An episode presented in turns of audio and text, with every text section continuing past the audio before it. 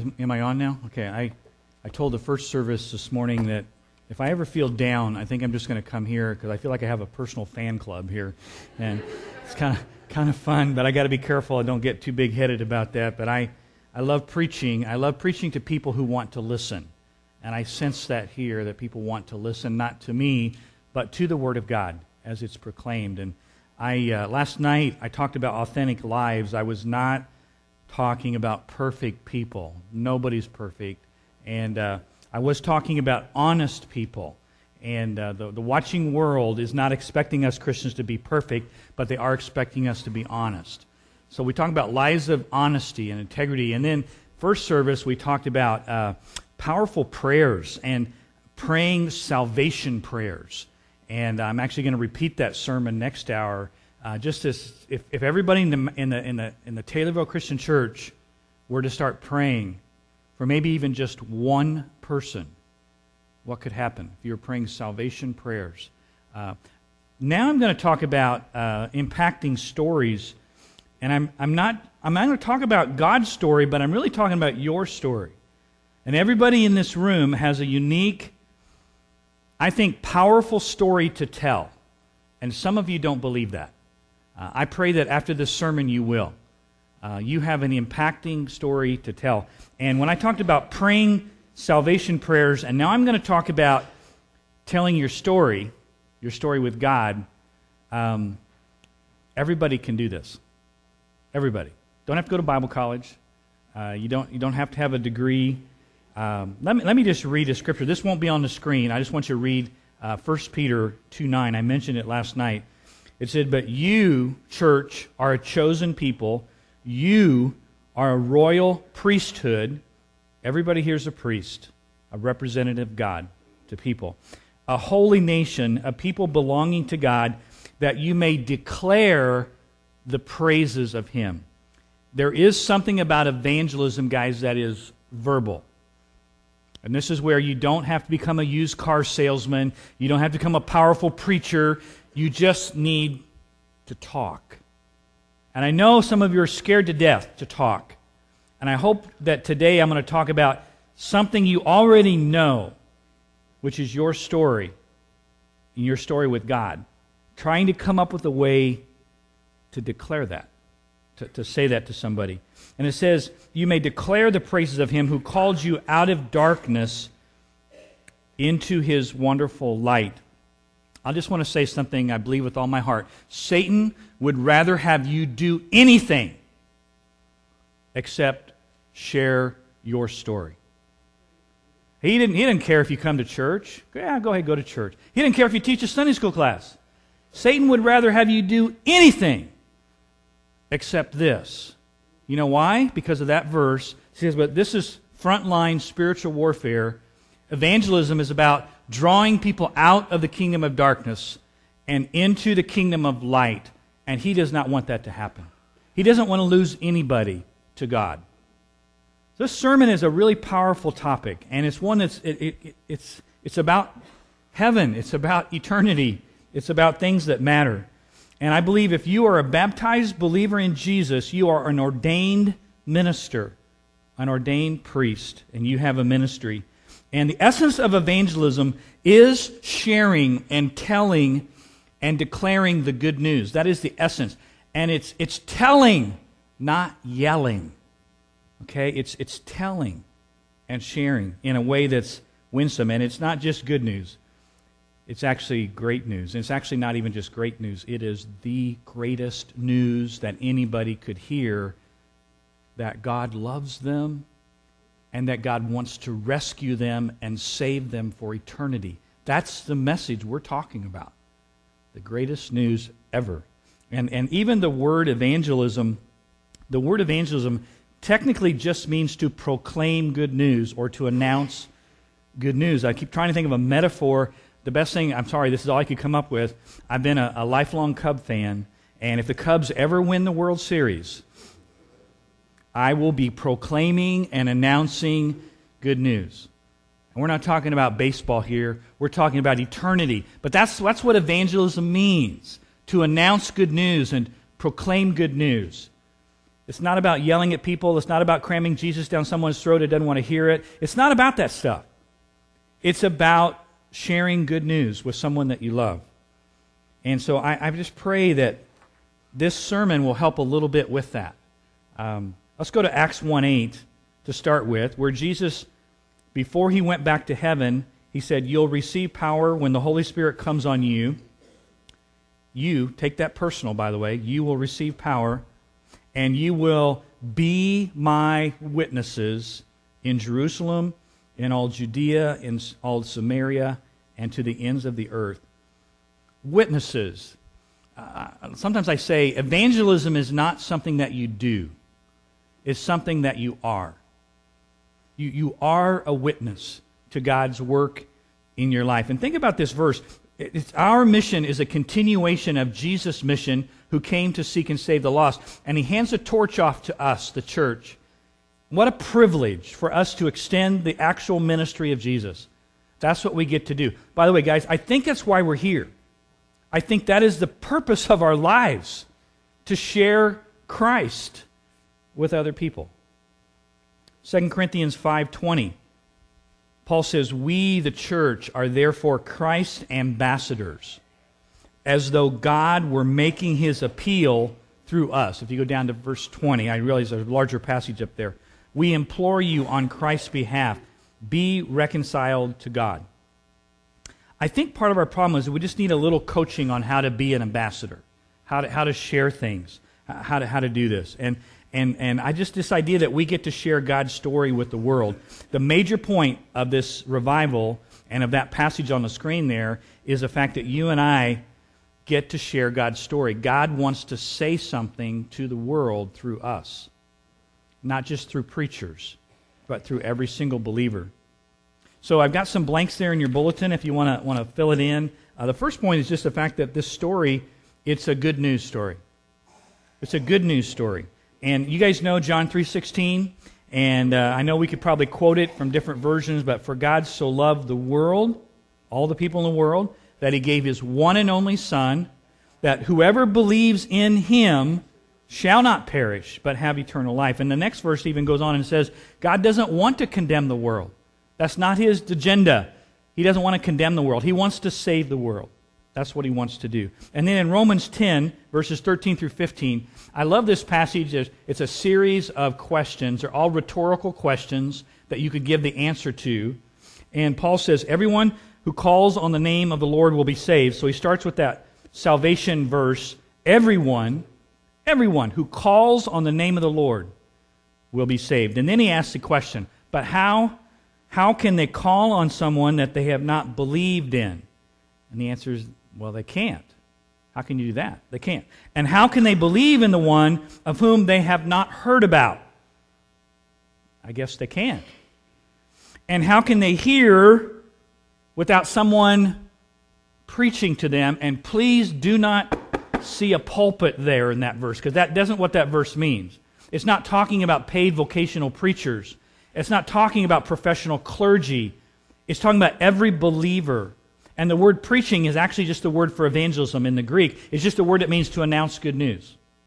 And it says, it says, how can somebody hear without someone announcing the good news of Jesus to them? And the answer is they can't.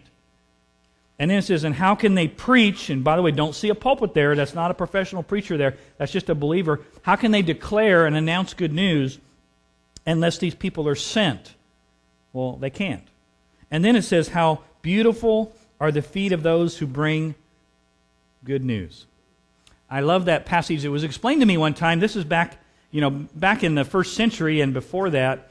Uh, you know, they didn't have cell phones and they didn't have texting and Twitter and all the ways that we send messages today. Uh, just before first service, I was texting people and asking them to pray for me while I'm preaching today, and pretty cool to be able to send messages that way. Uh, but back in you know early centuries, uh, they sent messages by a runner a physical person that they would take the message somewhere. And I've heard that a lot of times they would guess before the runner showed up with the message, they would guess whether it was good news or bad news. And it was kind of interesting because they would see the runner in the distance and they could tell by the way they're running Maybe they're running from a battle, and whether they won the victory or not, or maybe it's a birth of, the, of, of someone's family, and they could tell whether it was bad news or good news. And the way they could tell, if it was bad news, the runner wasn't running very fast. They were the runner, they had a message, but they're delivering bad news. and so they're like, okay, I don't really want to deliver this message. I think I'm going to run a little slower. But the ones that had good news, they were literally kicking up the dust. They were running so fast, they were kicking up the dust. And you could see in the distance and see, ah, good news is coming. And I want us to think about, put yourself there that we get to run hard and run fast in this whole area of evangelism. I know some of us are still scared to death of it, but just this idea that we get to run to someone with the greatest news that they could ever hear. That's the message that we get to carry. So it's a, it's a good news story. Second point is it's a personal story. This is where you come in personally, and I come in personally. Let's go to Mark 5 and read a little bit of the story about the guy who had uh, multiple demons. And uh, starting in verse 18, it says, As Jesus was uh, getting into the boat, the man who had been demon possessed, he just begged Jesus to go with him. But Jesus didn't let him. Jesus had some other plans for this man. He said, I want you to go home to your family and tell them how much the Lord has done for you. That's what I want you to do. I want you to give your testimony your witness. I want you to tell them how much the Lord has done for you and how he has had mercy on you. So the man went away and he began to tell in the Decapolis, the ten cities in that area, how much Jesus had done for him, and all the people were amazed. Now you might say, well, my, my story is not about being freed from demons, but you've got a story of being freed from something. I want to tell you a true story about a man who's become one of my heroes. I've never met him but I've read a lot of his books, and I have a personal life goal of reading every book he wrote before I die, if I can. His name is E. Stanley Jones. He was one, actually one of the most famous missionaries of the 1900s, and he spent most of his life in India working with Muslims and Hindus. He's an amazing man. He's, I call him my historical mentor for doing missions. And I want to tell you about E. Stanley's life. One little scene that I really resonated with, and I think a lot of you will resonate with. He was a young man who wanted to argue for God. And uh, he, he was preaching his very first sermon. He grew up in Maryland, and he was in a small church. And it was that day E. Stanley was going to get up in front of the pulpit, and he was going to preach his first sermon in public. And his family was there, and all the people in town, like, oh, little Stanley, he's going to preach today, you know, and they're all just kind of cheering him on. Well, he had memorized his sermon word for word and he had really worked hard on his sermon.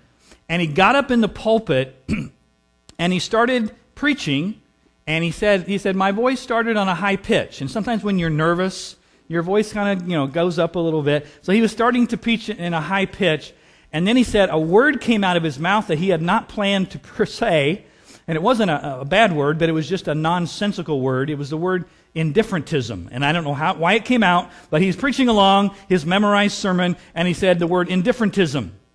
And there was some young girl, a college age girl, that was in the audience, and she got tickled by his word that didn't make sense.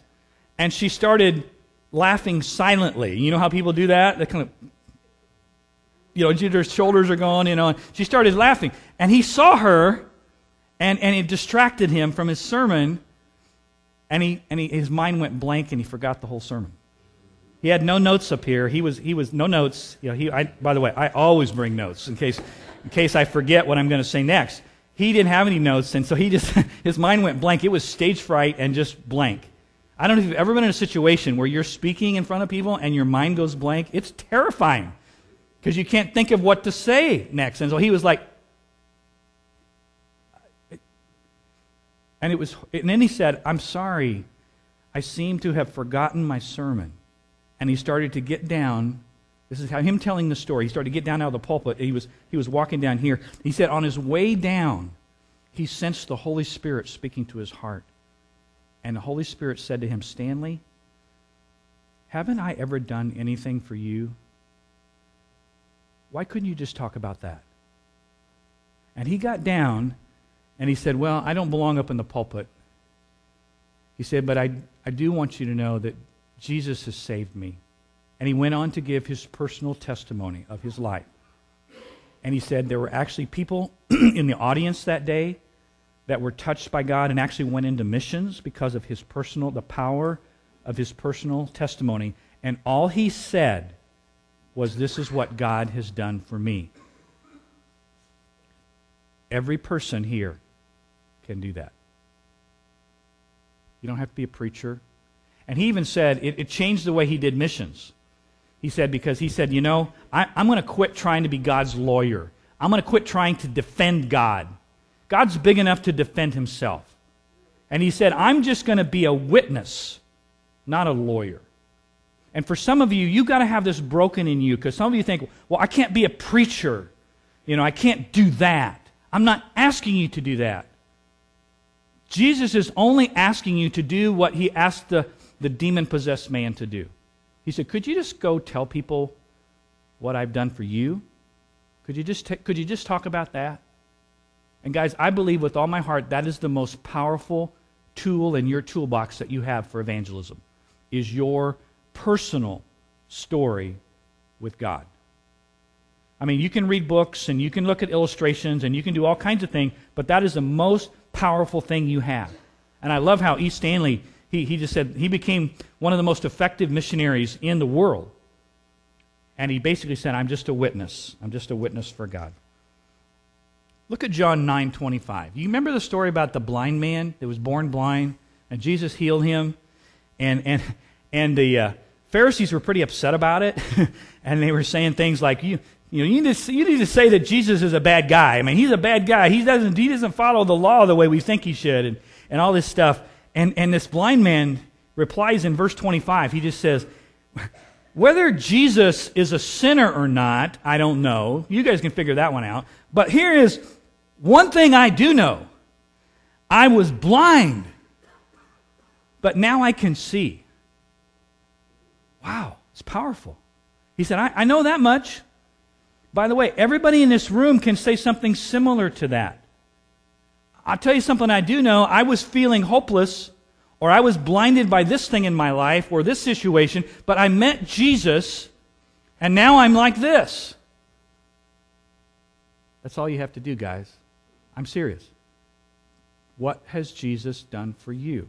Not what he's done for James or for Ken or somebody. No, what has he done for you? And if you can answer that question, you have the most powerful tool to win people to Christ, I believe. What has Jesus done for you? And by the way, can you just put that into some words? And I know that you have a two hour version of that story and you have a two minute version of that story. Why don't you just work on that? And I'm going to try to give you some tips on how to do that. There are actually three stories that we need to t- pay attention to. And the first one is, is Jesus' story. We, we've got to know Jesus' story. And of course, the heart of that story is he died on the cross for our sins. That is the heart of the gospel, the death and resurrection of Christ. Easter's coming. That is the gospel, okay? Uh, Jesus died for our sins. So that's part of Jesus' story. And, and I think if you could just come up with maybe a scripture, maybe just one verse. I'm not asking you to memorize a bunch of stuff. How about just John 3.16? You know, for God so loved the world that he gave his one and only Son, that whoever believes in him shall not perish but have eternal life. And, and, and then you could tell your story, and then somewhere in your story, you could say, I came to believe that truth of John 3.16. Or maybe, maybe it's just like, like Romans. Romans, there's a really short verse, Romans 6.23, that just says that the wages of sin is death, but the gift of God is eternal life through Jesus Christ our Lord. Maybe you can just say, I came to the point in my life where I realized my sin made me deserve to go to hell. But through Jesus Christ, I've found this gift. So if you could take your story and just show how it connects to Jesus' story in a simple way, that could be what you say to people. But there is another story that you need to know, and I think it's their story. And so I'm not talking, evangelism is not just talking about yourself. And by the way, that can be dangerous sometimes if you just talk about yourself all the time. And, and actually, I've been trying to, to not do that. Uh, I, people give up things for Lent, like for 40 days, and I've given a couple things up, and I've never really done this before, but I decided I try. This is one of the hardest things I've ever done in my life. I'm trying to not talk about Mike as initiating it. I just want to go when I talk to people, I'll just ask them how they are, but I'll, I'll, I'll answer their question. If they say, "Well, Mike, tell me how you're doing," you know, I'll, I'll do that. But I'm just trying not to talk first about me. That is stinking hard to do. That is really hard to do. Okay? So I just, I just want you to know when I say sharing your story, it doesn't mean you go up to people and say, hey, let me tell you my story. You wait for the moment. Like last night, we talked about live your life in such a way that it demands an explanation. When someone gives you the million dollar question, which is, why are you the way you are? Then, you, then the door is open for you to tell your story. So you got to know their story, and you got to be, you got to listen hard so you even know how to tell your story. And God may be prompting you to say, Mike, uh, give the two minute version, not the two hour version. So you, it's, like, it's like you're asking God, what time is it? What time is it, God? Is it time for me to shut up and listen, or is it time for me to share what you have done for me? And should I share in 30 seconds, or should I share longer? Does that make sense? You're asking God what time it is with this person. Now I'm going to get to the hardest part of the sermon. It's point number three and that is a full circle story. It's not just a good news story, and uh, it's, it's this story that's very personal. It's about you, but it's a, there's, a, there's a part of this, I want to call it a full circle story. And this is where a lot of you are going to be tempted not to do. and I, I hope you, I hope God gives you the guts to do this. In 2 Corinthians chapter 1, there's a full circle verse. I want you to see if you see the circle in the verse. It says, Praise be to the God and Father of our Lord Jesus Christ, the Father of compassion and the God of all comfort. I love that phrase. He is a God of all comfort, who comforts us in all of our troubles. And then it says, So that, here's to see the circle going around. God comforts us in all of our troubles so that we can comfort those in any trouble with the comfort that we ourselves have received from God in everybody's story, there is pain. Mine too. I want to share a little bit about what today. I want to be very transparent. I believe that God never wastes a hurt or a pain in our life. He never wastes them. And I believe that your greatest ministry will likely come from when you share about your greatest pain. You hear what I said? Some of you guys are already nervous because it's like I'm talking about really personal stuff here. If you were to say, Mike, could you describe yourself in a phrase? Here's my favorite phrase I use now Mike is a broken man who is in the process of being healed by Jesus. That's just who I am. I'm a broken person who is in the process of being healed by Jesus. My deep brokenness come from two areas. One area is because I have been sinned against in my life in some pretty big ways, some. And I've also committed sin in my life. So I'm broken in two ways because of other people sinning against me and because of my sin. Uh, I, am not trying to rip on my dad. I'm just trying to tell you the truth. I love my dad. My dad is a preacher, too. But when I was a little boy, he was abusive. And I experienced a lot of verbal abuse from my dad and a lot of emotional abuse and a little bit of physical abuse growing up. And that put a big mark on me. It actually made it really hard for me to believe that God is love and that God loves Mike. That's the hardest biblical truth. John 3:16 is the hardest thing for Mike to believe. My whole life. It's been hard for me to believe that. I also experienced some sexual abuse when I was a junior high boy from a man, a family friend in our family. I was sexually abused for a period of time, and that put a mark on me. And then, if that wasn't enough brokenness, I've sinned like everybody sins. And, and ever since fifth grade, when I was first exposed to it, I have struggled with pornography. And it's been a lifelong struggle. And God has been healing me and giving me wisdom, and even to the point where now I can come around full circle. And I, I teach on this or, or share on it all the time with guys at LCU and girls too.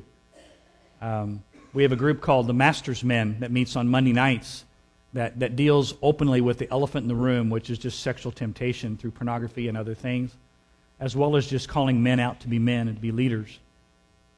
And it's interesting that when I share about abuse in my life, um, people come out of the woodwork to talk to me because it's so hard to talk about abuse. And people will come up and talk to me and say, Mike, would you pray with me? You, you, you look like you're a safe person because you had the guts to share your story. And I just want you to know when you look at people in the church and uh, people outside the church, everybody has a story. And everybody has pain. I don't care who they are. Everybody has pain. And if they don't have pain, if they wait a couple years, they'll get some pain. I mean, it just happens. It's a human condition. We live in a fallen world, guys. Why don't we just admit it? We're broken people. We're all, we're all screw ups. We're all broken people. We're all messed up in some way. But we are in the process of being healed by Jesus Christ, and that's the only place I know where to go. I believe God is using the hard parts of my story in very effective ways today. But these very experiences are the ones that you and I resent and regret, and we have this huge temptation to hide them, don't we? I don't want to talk about them. That was in the past. I don't want to talk about them. Um, I just, I'm, I know this is hard for you to hear this, but actually, God wants to use them. He wants to redeem them, He wants to use them for His glory. He doesn't want to waste any pain in your life. Now, I'm not saying you share that prematurely, because some of you actually need to go to some really good Christian counselors to help you get some healing. But after you have received a level of comfort and healing about the pain in your life, you are now ready to minister to somebody else. And you're not only ready to tell your story and declare your story of you and Jesus, but you can even talk about the dark parts. And I just want to say, watch out. See what God does. See what God wants to do with your story. And I'm talking about every single person here. For God to use your painful experiences, we've got to share them. We've got to stop covering them up. We've got to honestly talk about integrity. We've got to admit our faults and our failures and our fears. And I believe with all my heart that your personal story of your journey with God and how He is healing you is the most powerful thing you have. Let me just say this about testimonies, personal testimonies. I think they are so effective, and I'm going to give you seven reasons real quick. One is because everybody loves a story. We spend billions of dollars going to the movies. Why? And there's only two themes usually the theme of romance and the theme of good versus evil. And we just keep paying good money to see all these stories. Why? Because we love stories. And we are in a meta narrative, a big story. Our story is one story within a bigger story. There is the power of a real story. I love going to movies that are based on a real story because then it's like, okay, this is not just Hollywood. This actually happened. There's power in a real story. And stories are not easily discredited. If you were to tell your personal story to someone, there's no way they can refute that because it's your story. Now, they can call you crazy and, say, and call you a liar. They can do that. But they can't refute your story. Does that make sense? Because it's your story. It's a story of you and God. And every one of your stories is unique. And so I don't want anybody in this room to say, well, my story's not special. How in the world can you say that? Have you read Psalm 139? That you were created and designed in your mother's womb. God knit you together in your you were fearfully and wonderfully made. There is no one on this planet, all 7 billion of them, that is like you. You are as unique as your fingerprints and your DNA code and everything. You, are unique, and your story with God is unique. Don't you dare sit there and say, uh, my story is just like everybody else's. No, it's not. It is totally unique, and it's powerful. And by the way, your story can be used at any time. There is a 30 second version of your story that you can share on the elevator if God tells you to.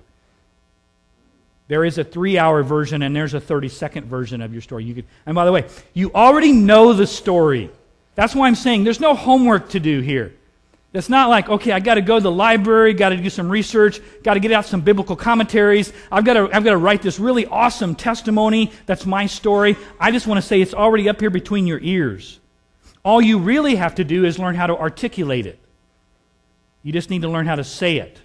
And maybe you can spend some time thinking about that And then different elements of your story will connect with different people's stories. So you're going to be tempted to leave out some details of the longer version. I want to say don't leave those out because those might be the very things. I just preached last night and I had somebody come up to me and say, Mike, this part of your sermon really spoke to me. And I'm going, wow, I didn't really, that really wasn't the main point of my sermon. And I don't remember even saying that. And people do that all the time. You never know what part of your story is going to connect with them. That makes sense? Different elements will connect with different people. You can tell your story chronologically if you want to. You know, the BC before Christ, this is how I was before Christ, then I met Jesus, and this is how I am after Christ. That's fine. That's a perfect way to tell your story. Or you can just take something in your life that's a defining moment or something that God has done, and you can talk about that and then refer back to meeting Jesus. That's called thematically. So you can do it chronologically, you can do it thematically. Someone said your life message has about three aspects. Your life message has your testimony, which is a story of how you began a relationship with God. Some people call that your testimony. But there's also life lessons, aren't they? These are things, these are like the most important lessons that God has taught you because of some divine, defining moment in your life. And then there's also the, the godly passions. You know, godly passions are the issues that God has shaped you in your story to care about the most. That's part of your story. So spend some time thinking what, what is in your story? And by the way, don't, don't speak Christianese.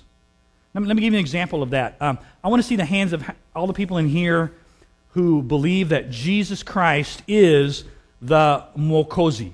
The Mwokozi. I want to see your hands if you believe that Jesus Christ is the Mwokozi. We got one here. Two people. What is wrong with you guys? I just ask you, how many of you believe that Jesus Christ is the Savior? That's what the word Mwokozi means. It's Swahili, but that's what the word. What are you saying? Don't speak Swahili to people. Don't use church words. And some of those church words are evangelism and born again and personal relationship with Jesus Christ, and even words as simple as Jesus saves or saved by grace. Those are Bible words and those are church words. Find a way to talk to people the way they really talk at Walmart and at the, at the factory. Don't speak a foreign language. I believe that every member of this church has a story to tell. What keeps you from telling others this story and the good news of Jesus? This may sound harsh, but I want, to, I want you to hear this. The church that doesn't want to reach out and touch other people for Christ and share God's story with them, well, that church doesn't want to grow. and that word church is basically saying to the world, you can go to hell. Is that too hard to hear? If a church is not willing to share individually and as a group the story of Jesus is saying, we don't care, I don't care about you, you can just go to hell. That's what we need to think about because that's what this sermon is about. What are you willing to do so that the people you know will go to heaven? Are you willing to share your story? Jesus calls us not just to come to him, but we're supposed to go to him. We're supposed to go out for him. Anybody willing to pray this prayer? This is a gutsy challenge. God, who have you put in my life for me to tell about Jesus? Who have you put in my life right now for me to tell about Jesus? And, and there are people, I believe, that you're one of the only people in this church that could reach them. And James will never reach them, and Ken will never reach them, but you might because of your story. And I know, I know we're scared to death. And I want to end this sermon like I've ended the other two with the two slides. And we've got a slide here of this building this is not the church. This is a building where the church gathers. And the next slide is where the church scatters. And I want you to think about this. What if all those stars, by the way, this is not exhaustive, this is just representative of where the Taylorville Christian Church is from Monday to Saturday, where you live, where you work. What if every single member of this church was willing to share the story of what Jesus has done for you at appropriate times when God prompts you, what could happen? Let's pray. Father, we know it needs a lot we need a lot of guts to be able to share verbally. Would you please take our fear away and help us, Father, to have the courage to tell our story, our story with you, when we have the opportunity. Father, we just need, we just need courage. Help us to be good witnesses for you. Thank you for our salvation. Help us to have such a deep concern for others that we're willing to talk, we're willing to share. In Jesus' name we pray. Amen.